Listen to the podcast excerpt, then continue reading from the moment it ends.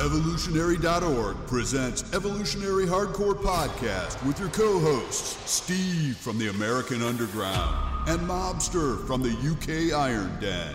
Get ready for the most hardcore and underground info in the industry.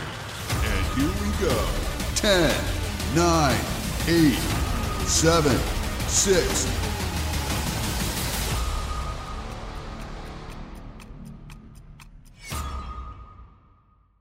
evolutionary.org hardcore podcast coming your way. Episode 158 to do today we're doing a uh, rest in peace episode. John meadows all about his life and talking about his recent death as well. Steve smee here and the mobster in the house. What's up buddy? How you doing? All good but this is a super nice guy. I think we're going to have some fun here and there's definitely a lesson to be learned so listen up people. So john meadows he was a pro bodybuilder also a businessman he actually didn't have the easiest childhood, which is surprising because he's such a nice guy. Very, very gentle giant. He still worked his way up in the bodybuilding world, became one of the most respected gentlemen in the industry. Peak stats five foot six, 225, nickname the Mountain Dog. In this, uh, in this uh, podcast, guys, we're going to celebrate his life. We're going to talk about what steroids he could have used while at his peak. So, Early on in his life, he was born in rural Ohio, in 1972. His father was never in his life. His mother died very young, really sad. He was raised by his very poor grandmother. John was a gifted athlete in college, um, in in in school. Um, he played many sports: football, baseball, track, wrestling even for a guy his height, he was able to do very well at those sports. As a teenager, he took an interest in muscle, how muscles worked, how you could build them, how you can make them stronger. He loved the science behind bodybuilding. He started reading a lot of magazines, he started reading a lot of books, tried to learn everything he could. Using this knowledge, he started to lift weights and some days he'd be the only person at night while everyone else went home. At 13 years old, he competed in his first show. He finished last, but he was going up against guys who were older than him in their mid to late teens. This got him fired up. He didn't even weigh 120 pounds at the time, and he had no clue what he was doing, just a short, skinny kid. In his late teens, his grandmother died and he took this rough because he could not say goodbye to her. He ended up using that for motivation, and his bodybuilding career started to take off. So, first major health issue, let's get, get, get into that a little bit before we get into his career. So, in 2005, he was prepping for a contest. He felt problems in his midsection. The issue kept getting worse and he couldn't eat from the pain. Finally, he gave up and he said, You know what? I need to go to a hospital. So a guy like him, he's not going to just run to a doctor after every little boo boo. It's going to have to take a lot. So it must have been really painful. They diagnosed him with colon disease. His colon had also burst. He let it go so long that it actually burst and he was bleeding to death internally. And the doctors had to remove his colon. So gosh, that's a lot to overcome. So let's get into his career a little bit, Mobster. Do you have anything uh, about his early life that you noticed? I'm just thinking, first off, competing at age 13, I don't think we've come across anyone uh, in all the podcasts we've done, or any of the podcasts you've done uh, as other parts of podcasts that we do for Evolutionary, we do the family there.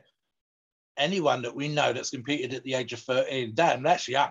That is seriously, seriously young. Uh, to say he hasn't come home to get on stage when you're age 13 and you weigh 120, man, wow, right there. The other thing, and, and, and, and it feels like we're skimming over it a little bit, only because we, we're, intro, we're, we're doing this introduction.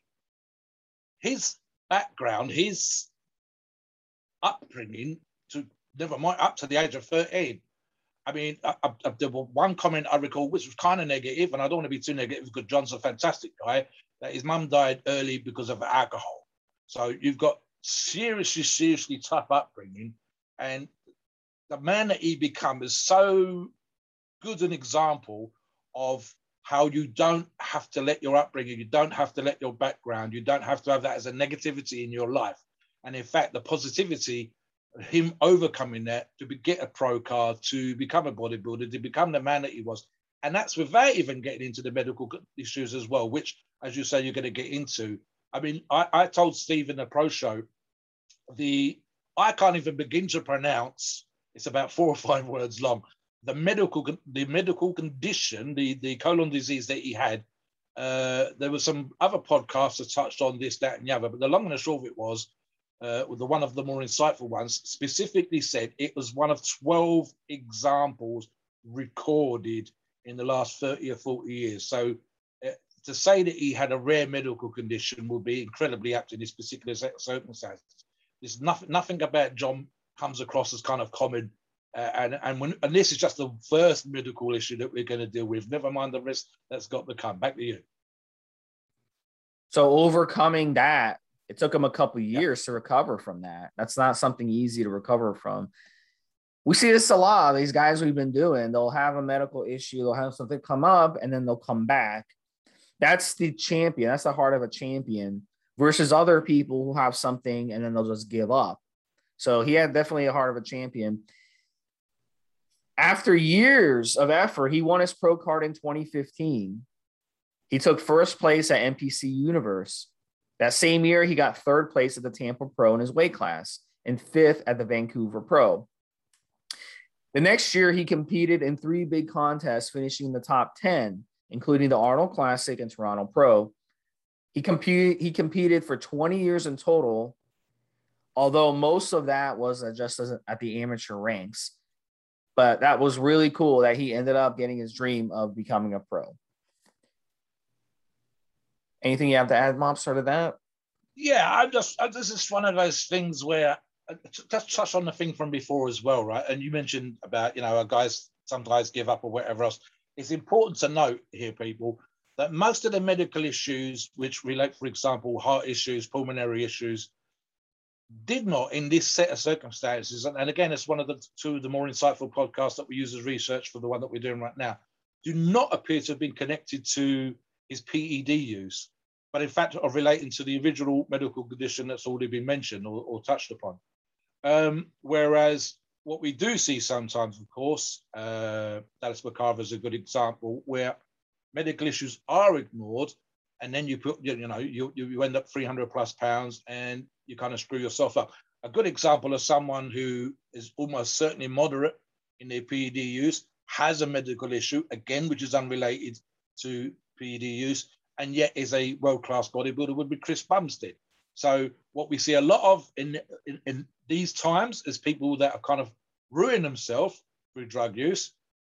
John's issues were something he had from a young age and overcame in order to get to where he was, to become the man that he was. So it's important that we separate those two things out and we make sure that we say, listen, John overcame shit to get to become great. And he was a really nice guy versus he made this stuff happen. So a lot of the time the media would take the view they don't know who John is, and they'll say, listen, is is is did he make himself ill for taking all those steroids and bodybuilding drugs? No, not in this example. Uh, and, and again, imagine if, I, have got a couple of buddies here that have colon issues, Crohn's and colitis, uh, and the ability to retain muscles is incredibly difficult. The ability to digest food is incredibly difficult. You know, um, adapting and overcoming is, is very, very hard. Both of them are reasonably athletic. And so I've got a sort of vague idea of how that works. I, I've spoken to them. I know what they have to do. Sometimes I know how they suffered with their medical issues and to still be able to train, to still be get this stuff done, to still retain muscle, to still be strong is incredibly difficult. John had multiple issues, especially earlier on, and still got a pro card, still did this stuff. So yeah, it's it's it's uh, it's interesting from that perspective, and it's definitely worth making clear. Something in terms of um, I think it's something that we're going to really get into in a little while is the love that he had for training, the love that he had for being a bodybuilding, and the love he had for passing that information on. And of course, which is important, I think Steve and I do this ourselves, hopefully, the learning from his experience and benefiting other people with his experience, even the negative experiences that we're talking about, just health wise here. learning how to treat yourself, learning how to stay healthy, learning how to keep muscle, learning how to be strong, and learning how to be a great athlete, and then passing that information on. So, as terrible as these things are, including his background, his upbringing, it made him a better athlete, it made him a great teacher. And obviously, this is the reason why, as Steve's already said, that he, his respect that he had in the industry came from this terrible, terrible start, terrible upbringing, lots of health issues, in a in a perverse kind of way, made him a fantastic athlete and a fantastic mentor to a lot of people. Back to you. Yeah, so we're gonna get into this training shortly. Let's go over his social media a little bit. One million followers between all his platforms. His Instagram, I love his Instagram page. It's all positive, it's no bullshit. He doesn't like rail on, you know, uh, on issues and ideology and talk his uh, push his personal uh, beliefs. You know, so that's good. I like that. Um, he keeps things neutral. That's a smart businessman. That's how it should be. Lots of food pictures bodybuilding pictures, his family, pictures of various travels. That's cool that he has pictures, had pictures of his family up because he didn't grow up with a family. You know, his parents passed away when he was young, so he missed that growing up. So he's able to cherish that as an adult. And another thing that's really cool about him, there were projects that he worked on before his death. He was a football coach, a youth football coach. So that's really cool. He was CEO of a company called Granite Supplements, Mountain Dog Diet, and Mega Fit Meal. So he was able to do a lot of businesses out there to kind of showcase his talent. So he was a busy man. So that's really good to see as well. Everyone should be busy like that. You know, you take time to teach the younger generation about this stuff, and then you take time to you know start your own business as well. And in the end it's a win for everybody. You're making money you're helping people. That's what it's all about. So let's get into his nutrition and training mobster. So i'll talk about a little bit of his nutrition. The thing about john that i also liked a lot is that he took his nutrition very seriously. He believes that you should only eat meat animal products from animals fed their natural diets and i this is something i stress on the forums all the time when you go eat at a restaurant or fast food, 99% of the time it's crap. It's just factory farms. The animals are abused. The animals aren't fed what they're supposed to be eating. Makes absolutely no sense.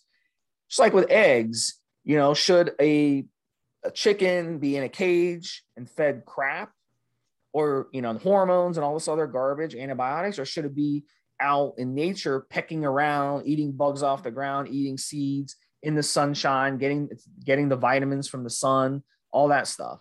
Which egg should you choose? Which egg, which fish should you choose? Should you choose a fish that was caught in the ocean in the clean ocean, or should you pick a fish that was grown in an aquarium that hasn't been cleaned in two years? So you know that's it's all about food choices guys what you put in your body another thing that he believed which is also something that I try to preach on the forums is he believed in good fats. Fats, good fats are your friends. Natural fats are your friends. Bad fats are your enemy, but good fats are your friends. So you shouldn't shy away from them. Another thing he, he believed in is controlling blood sugar and insulin to keep yourself lean and mean. So that's another thing that I stress on the forums. Eating, you know, eating in a window. Don't throw food at your body 15 hours out of the day. You should throw food at your body two to six hours a day, or maybe eight hours a day at the most. Don't keep throwing your food at food at your body from the first time you wake up all the way to when you go to sleep, and then get up in the middle of the night and throw more food at your body.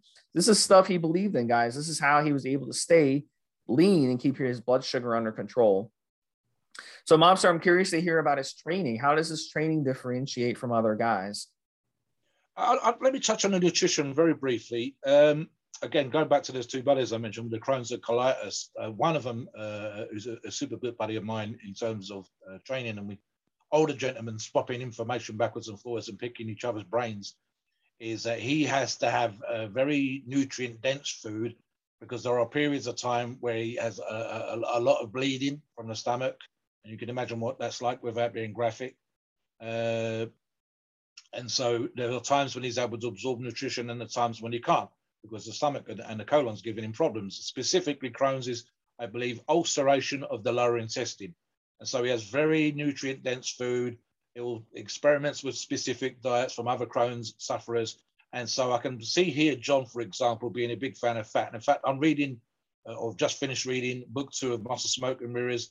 Randy Roach, the late Randy Roach, talks about how fat was quite high in in uh, the 40s and 50s diets. And again, I'm thinking here that you're talking about fat as an energy source. You're using it. Don't be afraid of it. Stuff like that. And it's things where we're talking about healthy fats and how it's utilized in the diet. So that's very important. Training. I, I, without being specific about John's personal training, what caught my eye even before we decided to include John uh, uh in a podcast was that John was one of those guys that looks for, and I think Sergio Oliva Jr. is a good example here he would look for the exact specific body position, point of flexation, point of contraction, finding how to do the exercise best. And, I'm, and again, Sergio Oliva talks about, for example, it was, I think he was doing some kind of, I think it's leverage or cable row, something like this. And he's pulling the weight into the body. It's in a seated position. Uh, and, and, and he said that John was the fella that got him to arch his back as he pulled the muscle into that point of contraction. So what you see with John and what you see with a lot of his videos is not necessarily some great insight in terms of this amount of sets, this amount of reps, these kind of exercises. No, it seems to be more a case of teaching you, right, if you want to hit the upper chest, this is how to make this exercise for the upper chest better. And to, to work out how to specifically target certain muscles. Now that I mean, you you understand. I don't necessarily do that with my kind of training because I'm more of a strength athlete.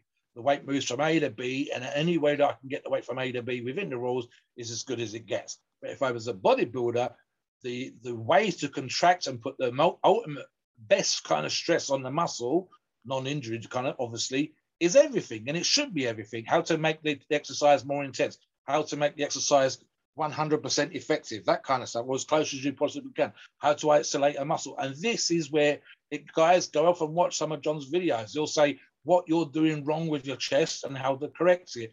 And it might be a simple thing of pulling the shoulder blades down when you're laying on the bench. It might be a thing of uh, pulling your hands together when you're holding a bar when the bench press, for example, and learning how to contract your pectoralis muscles and to take out, for example, your front delts. And this is a cut. this is where John shown because he, again, like I said earlier on, it's not just him showing you how to do an exercise well, but him enjoying showing you how to do an exercise well. And and and the as much as attraction, for example, from social media comes into it, it's also John thinking if I can get 20, 30, 100 guys to change their training, then I've got 100 guys that have made their chest better, their arms better, their quads better. And he's not, he's not, I guarantee you he's doing some kind of PT work when he's alive.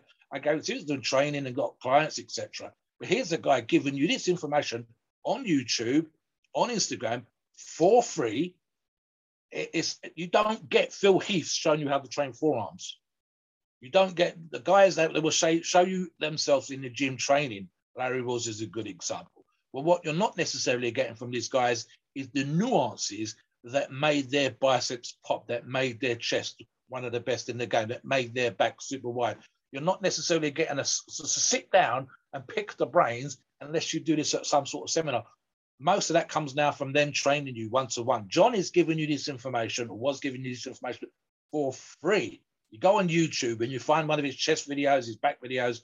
He's giving this information. See a pro like Sergio and go over and work with him for half an hour. Now Sergio says, my back is probably the best it's ever been, and my rows are the best they've ever been because of the way that John showed me how to arch my back, the way that he got me to curve my spine in this position and lift my chest up and stuff like that. I, I do this from time to time. I saw Steve Lee does it. We don't go around tapping guys on the shoulder in the gym, but that's every so often we'll get asked. Every so often someone will say, Do you know what's the best way to do this?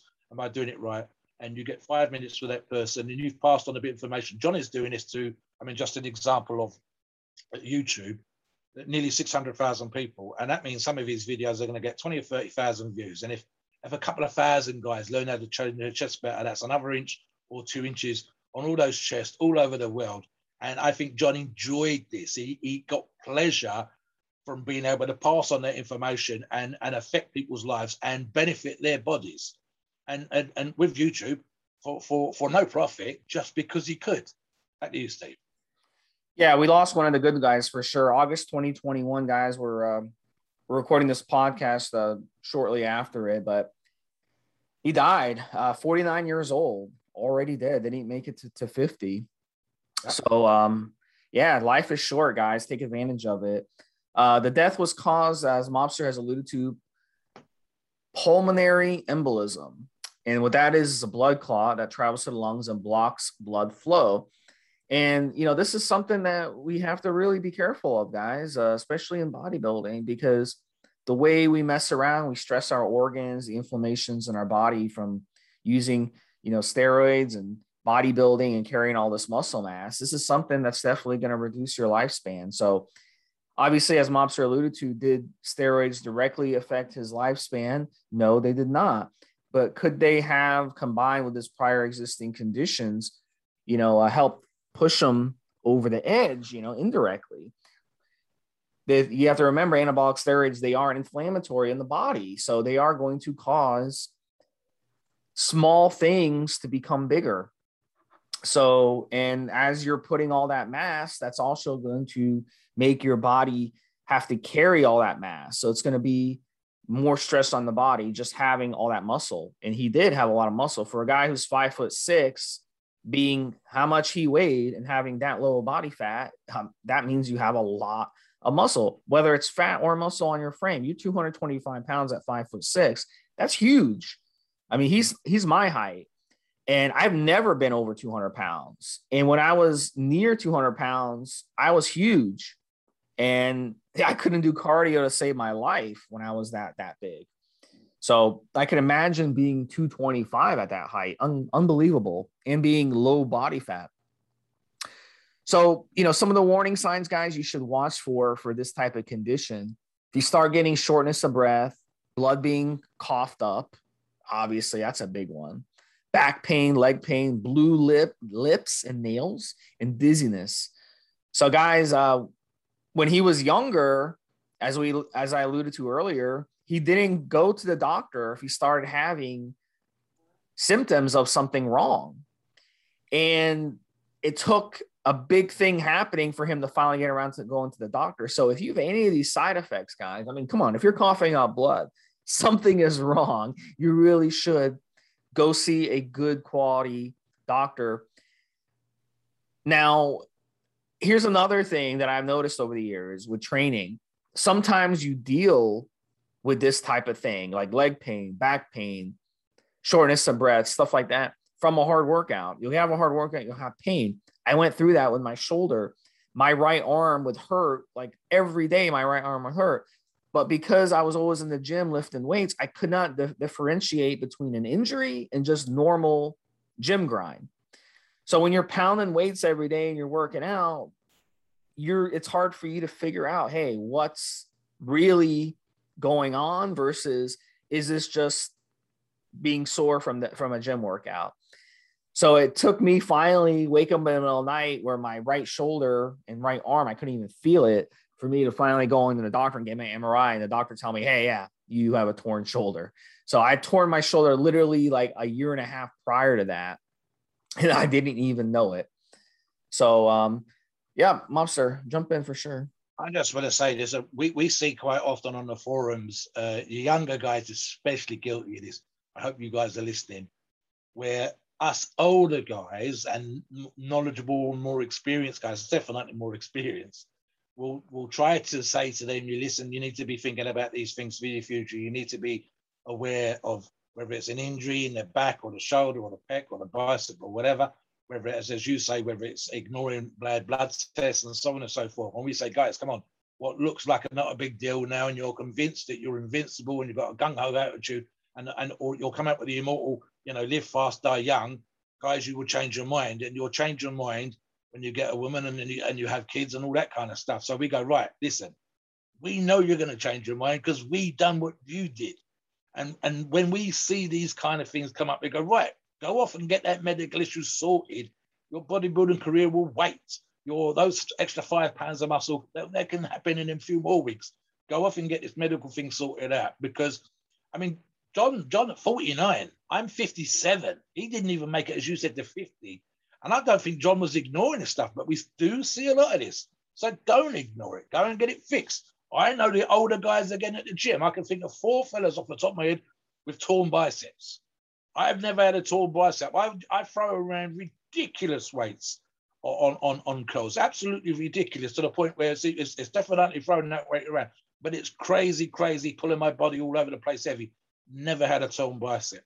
And these guys are doing a lot lighter weights than me. And for whatever reason, wearing said and jobs they've done, whatever else, torn biceps. You go, right, don't ignore this stuff. Don't, you know, if, again, the inflammatory aspect of steroids.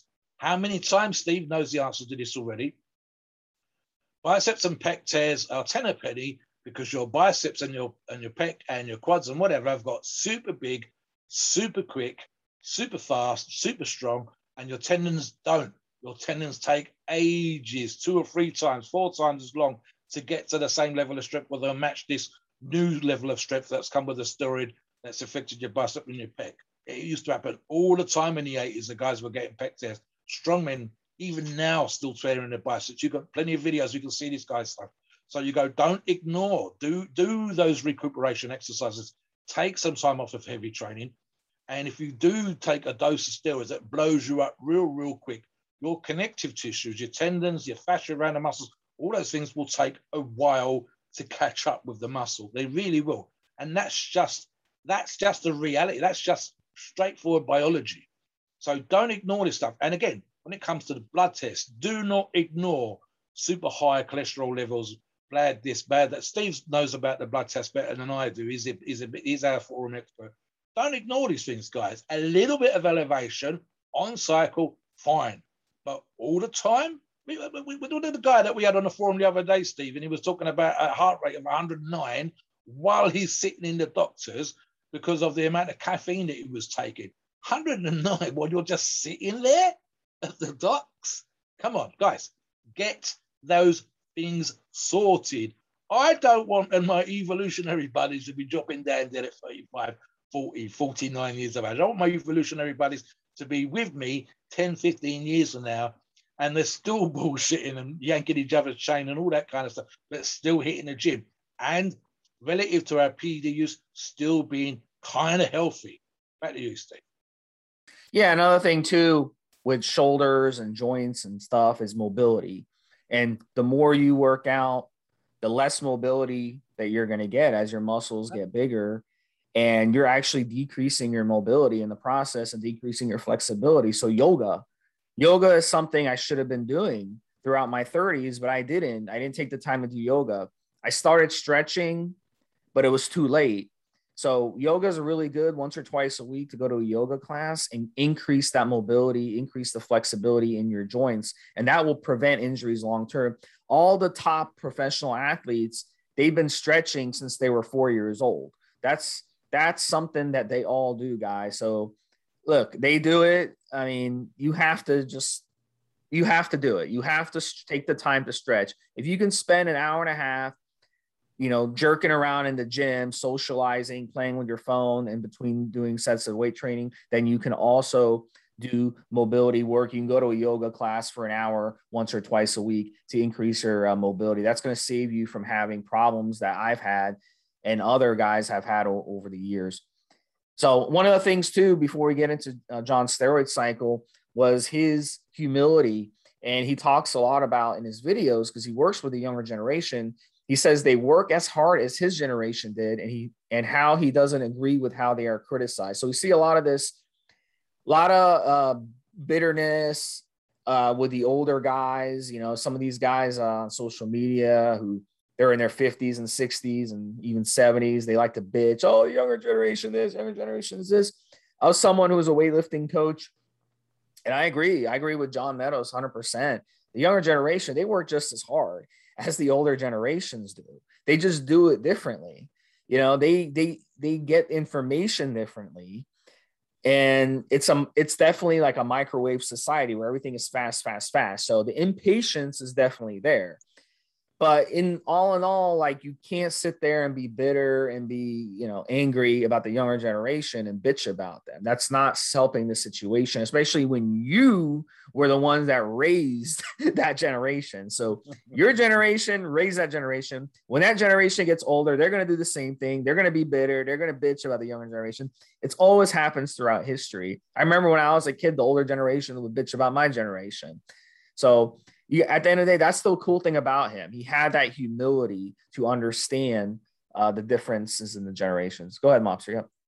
I'm just thinking of something here, and, and and I made a note while you were talking there, Steve. I mean, I've probably been as guilty of anybody of doing exactly the same things, and yet I've taught my daughter to be objective and to go off and do her research about certain things and see both sides of the story, and yet I've probably been as guilty of some of the things you said. What's interesting, I think, here from from John's point of view is let's go back to what we talked about right at the beginning. John is deliberately making sure that he did not have to put on his family and the generation. There's photographs of the family together.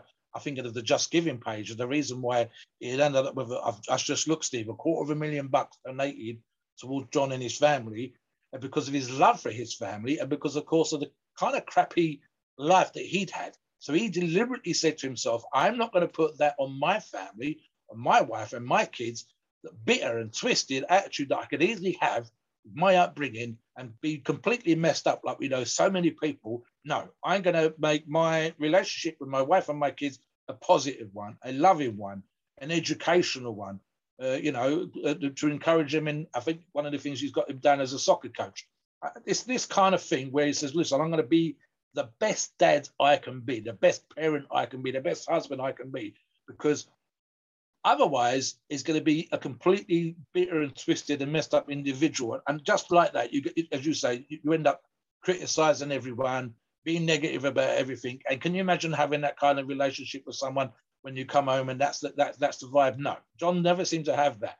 And so, as I say, just as on the just giving us an example stage, I think it was, was $190,000 within 10 to 14 days. I looked just now and it's over $250,000 that people donated. I think there was two or three contributors, four contributors that put $1,000 plus. I think one person put $10,000 in.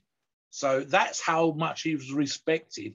And this, the, the aim of the Just Giving thing, as I recall, was towards helping and supporting his family with, the, with everything that was going on. And that just shows you the kind of guy that he was and the kind of family fellow that he was. And hopefully, as I say, a, a, a, as a man, how respected he was because he could have easy, so so easily gone the other way, so easily been a negative kind of guy, and and and you could argue quite properly with a reasonable excuse because look how shit my background is, look how crap my life was when I was young. I've he could have ended up growing up and being going to prison and being a yeah. bad boy like some of these guys have done. Yeah. Yeah. Kicking ass on the street, all the kind of stupid shit. And yeah. if you ever get hold of these kind of people, you talk about abuse or, or their inability to read and all that John, nothing, nothing, none of that. Educated himself, got out there, kicked ass, got trophies, got his pro card, not even on the first try, but multiple tries. Ended up an amazing looking, gnarly kind of bodybuilder. And, and, and it's such a positive example of someone who could have been negative but wasn't. And then not only that, as I said earlier on, went out there and spread the love to go with it. Let, us get into the PED use. Uh, yep. And so we, yeah. So we talked about his PEDs a little earlier, but let's get into his cycle. Well, specifically, yeah. When we say, I think you mentioned something here about the uh, this the difference. I'll let you touch on this. The difference between high dosages and smart dosages, Steve. So yeah, I mean, we uh, John Meadows, you know, he talked about steroid use. Um, he says there is a difference between pile driving high dosages and running smart dosages, and he actually made a prediction in a video that um, we would see people have problems with their kidneys due to abusive steroid use. And he's been proven correct on that. So, one of the steroid cycles that we can speculate that he messed around with back in the 2010s when he was earning his pro card. You got to remember this guy, five foot six, 225 pounds, 230 pounds. He was huge for his height. There's a difference between being six foot tall and 220 pounds and being five foot six and 220 pounds. Trust me, it's um it's a huge, huge difference. So you look at him and you're like, wow, this guy is huge. You guys can go on his Instagram and look at his pictures. He is a massive gentleman. So even though you know he's not you know one of the top bodybuilders of the 2010s obviously he still you know worked his way up he didn't have the greatest genetics he was able to use anabolic steroids to kind of help him reach his goals. Um, and one of the things obviously in the 2010s they were messing around with was testosterone. Testosterone was and is still a steroid that is utilized at the pro level. You know maybe 800 milligrams a week of that. And then primobolan. Primobolan kind of is one of those steroids that you can run a lot of. It doesn't come with side effects. So you can run a high dosage of it and it's not going to screw with you as much as other steroids. So 1200 milligrams a week would be a dosage of that. Very, very expensive steroid, but very good if you want to cut. Very good if you want to put on lean muscle mass. The next one, trenbolone. Trenbolone was definitely something they were using in the 2010s. And to this day, they're definitely using Trenbolone. If you don't use Trenbolone, you're just not going to be able to stay up with your competition. So to become a legitimate pro and getting a legitimate pro card at that level, you would have had to mess around with with Trenbolone. It's just the necessary evil.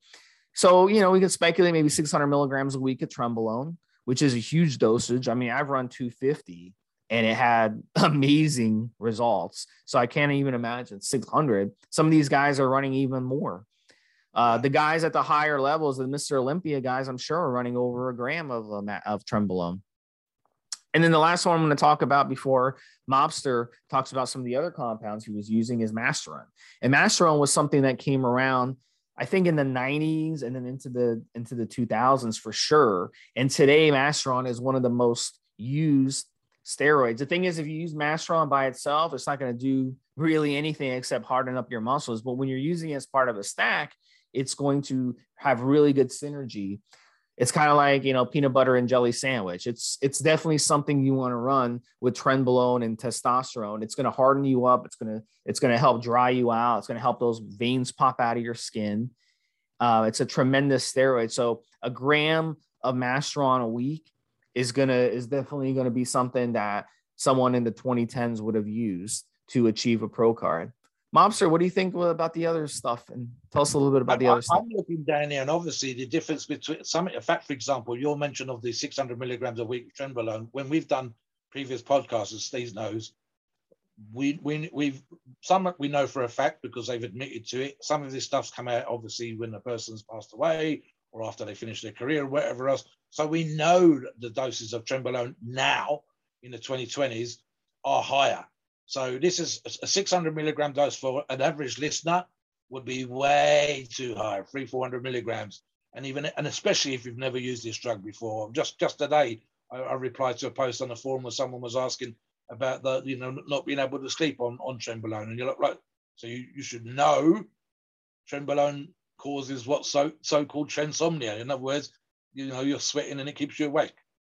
So these doses again are what we think a pro like John would have been running in in the mid 2010s. You you could compare these cycles with Dallas McCarver's death cycle and other cycles from now, guys, to see that the doses are definitely different. As just as an example, where 100 milligrams a day of Winstrol is almost reasonable and would almost be reasonable if if they, if he wasn't taking the under 1200 600,000 milligrams a week of the other drugs for a user. But when again, this is someone who's trying to get a pro card, who's trying to put their little bit of polish to their physique and just tip it over. And in fact, when you you look at John's pro career or becoming a pro, that's exactly what he needed to do. It was a difference between almost and nearly and then getting a pro card. And there are plenty of photographs you guys can find online and, and, and, and to see just exactly what it, the look that he attained when he got that pro card. As I said, it was one of those things where he probably needed a little bit of polish, a little bit of trying out, a little tiny bit more shape because he was so, so close prior to that. The, the, the, the uh, 150 milligrams a day of Anavar, again, would be typical of that time. It would be way too much, in my opinion, for someone who's just a listener, who wants to get in shape, wants to add a bit of muscle, uh, even though it's a relatively safe drug, again, it's that combination of someone who's trying to get a pro cards cycle. All those things together, that makes it a high dose. And at 150 milligrams, it's a top end, Steve. I would probably go 50 milligrams and the highest that we would normally recommend for a typical user, and I do mean the highest, would be 100. So again, this is a someone who's about to become a professional bodybuilder. The the HGH, there's two benefits here. First off, of course, is the lean, it's leaning him out, it's the ability to thin the skin, that kind of stuff that brings it. But equally, of course, because of his medical conditions, and I know this again referring to those two fellows I mentioned earlier on, the Crohn's and colitis, are hugely affected in a beneficial way by growth hormone use. So, in, in a perverse way for John, the side effect of using HGH and 15, 15 IUs a day is high. There's a lot of potential here for uh, carpal tunnel and some of the other issues that can come with human growth hormone use. In a perverse way, for John would have been beneficial, not just as a some again someone trying to become a pro at that time, but also affecting the ability to repair uh, gut tissue and, and the lining, etc., etc., and potentially uh, treat at uh, above the levels that would be normally used by a doctor of human growth hormone to treat a medical condition that he was dealing with and the other issues. Uh, something that we get into the last two drugs here specifically, in fact, in a perverse way, but it's appropriate for the time, John's use of what we're suggesting as John's use of insulin was kind of low. And I say low only in comparison to the last 10, 15 years. When you go back, if you go back over from 2010 to 2020 and you look at what we think pros are using insulin wise, the suggestion here that John that might have used something like 10 IUs of insulin a day seems low.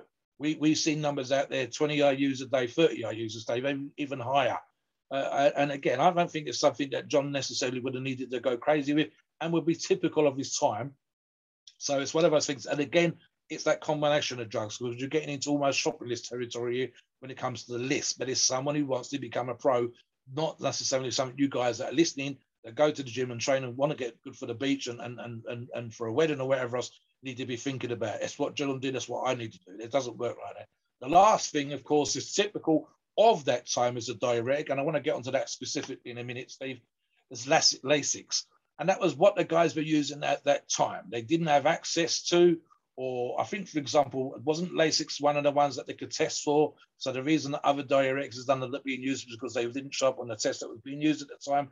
And I'm thinking, for example, around the time of when Jay Cutler and Shawn Ray, who had issues, was testing at the Arnold and the Olympia. So Lasix was very commonly used at the time but become less common as it showed up in certain tests. And obviously, because other diuretics started to become more popular, and so therefore it become one of many that you could use for di- to, to get rid of water. And again, obviously, John, again, trying to become a pro bodybuilder to get his pro card, using hopefully, when we've got no suggestion of those here, a mild amount of diuretics to lose a little bit of water. Now, the specifics, and the thing I wanted to mention was I talked to Stephen a pre-show about the number of uh, bodybuilders and specifically female bodybuilders that have died in literally in the last few weeks. I believe the number in, in total is 12 in the last three or four weeks, and eight of those were women.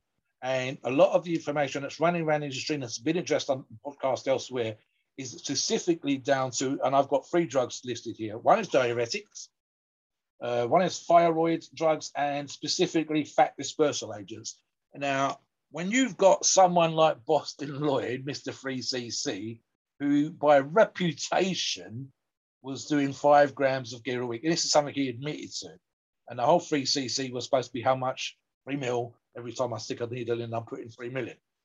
So when you've got Boston with this reputation, shocked and appalled at the level of diuretics and thyroid drugs, when when someone says uh, it was meant to be 50 milligrams, and then they hear that a woman was taking 100, and, and you got Boston going, hell, 50 milligrams is the most I ever took. And I'm a guy, and I felt like shit. What the hell is this person doing taking 150 milligrams? Who are they working with? The, say, on that list of drugs, on that list of craziness, on that kind of what are these women? And again, it was guys as well, but there's the majority of the people that passed away literally in the last few weeks have been women doing absolutely crazy stuff to get into condition.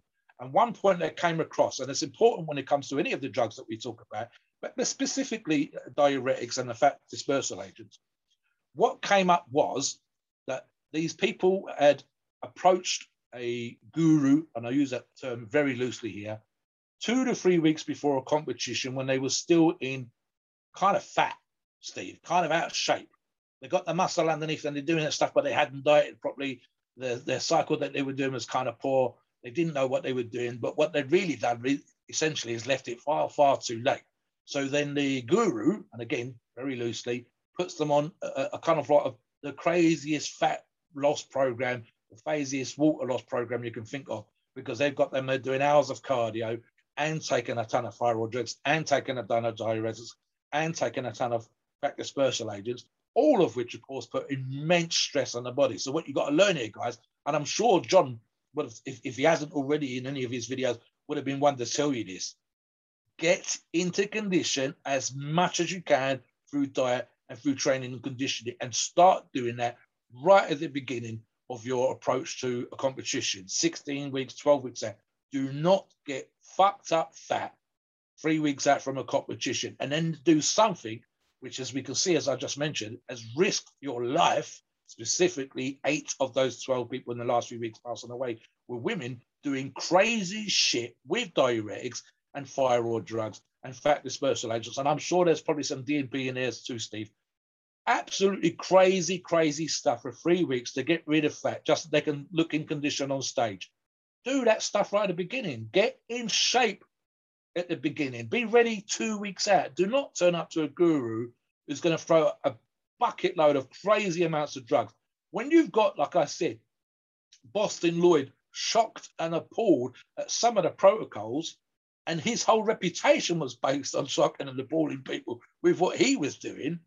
You've got to say to yourself, that's kind of crazy. Now, as you can see, I, I, I bet John back then would have been a guy a guy that educated himself we know that from when he was at school. How much was effective? How how uh, what was not getting him the pro card versus what got him? I guarantee it was another couple of weeks of work. He might have started instead of doing a 12 or 14 week competition, something does 16 weeks. He takes that little bit longer to get ready. He might have started dieting 25 weeks there. If that's what it took to be in shape on the day, don't leave it to the last minute, guys. Don't be Steve. What do we see on the forum sometimes? I'm going on. I'm, I've had a surprise holiday or I'm about to get married. I've got four weeks. What can I do? How about chopping a leg off, guys? You, you, you, you need to be in, don't let yourself get so out of shape that you have to do crazy stuff to get into shape. And I'm telling you now, my opinion on John was that he would have educated himself on this stuff. He would have learned this stuff. He would have gone out and not made the same mistake as others. Is how he got his pro card. He looked at what he was doing wrong. He looked at what more he needed to do. He learned his shit. He learned how to approach these things properly. He said, "What can I do? How can I train harder? How can I train better? How can how can I make my training more effective? How can I make these drugs more effective?" And he's doing this with the medical conditions that he's got. So he has to learn how to do this stuff. He has to be educated. He has to be on point. And I'll big up Steve here. You get people coming to you, Steve, as clients, and sometimes it's real small changes that you're getting them to do that makes their everything they've done to that point more effective. I, I go through this sometimes when I'm talking about on the forums. I ask the question that sometimes not asked because I say, what else aren't you doing? What what what medical issues are you dealing with? What what what in your life haven't you changed? Do you need to make some lifestyle change? Sometimes we get guys just asking us about gear, Steve, when we know damn well their diets are bad or they're not training hard enough or they haven't get themselves long enough to get into shape. And we know that. So we ask those questions and we, we do the relevant stuff. And I guarantee you, this is what John did, not just with his clients, but with himself, with the people that he was dealing with, but specifically with himself. Don't leave it to the last minute. Do not do crazy stuff with these crazy drugs that's going to end up putting you in a box and hole and no one gives a fuck. Back to you, Steve. Guys, that sums it up. We're out of time. This is episode 158. John Meadows a great guy. We need more John Meadows out there. We need less bitter, you know, older guys. We need guys like this in, in their 50s to kind of guide. Pass, pass on the love you guys have. Yeah. Steve and I do this. The knowledge. You got to pass the, the knowledge as well. Instead of being down. being selfish. And that's what Mobster and I, Mobster and I are talking about in the pre-show. We don't have to do this. We don't have to be on the forums. We do this because we want to spread the knowledge. We have to, we want to gain the knowledge.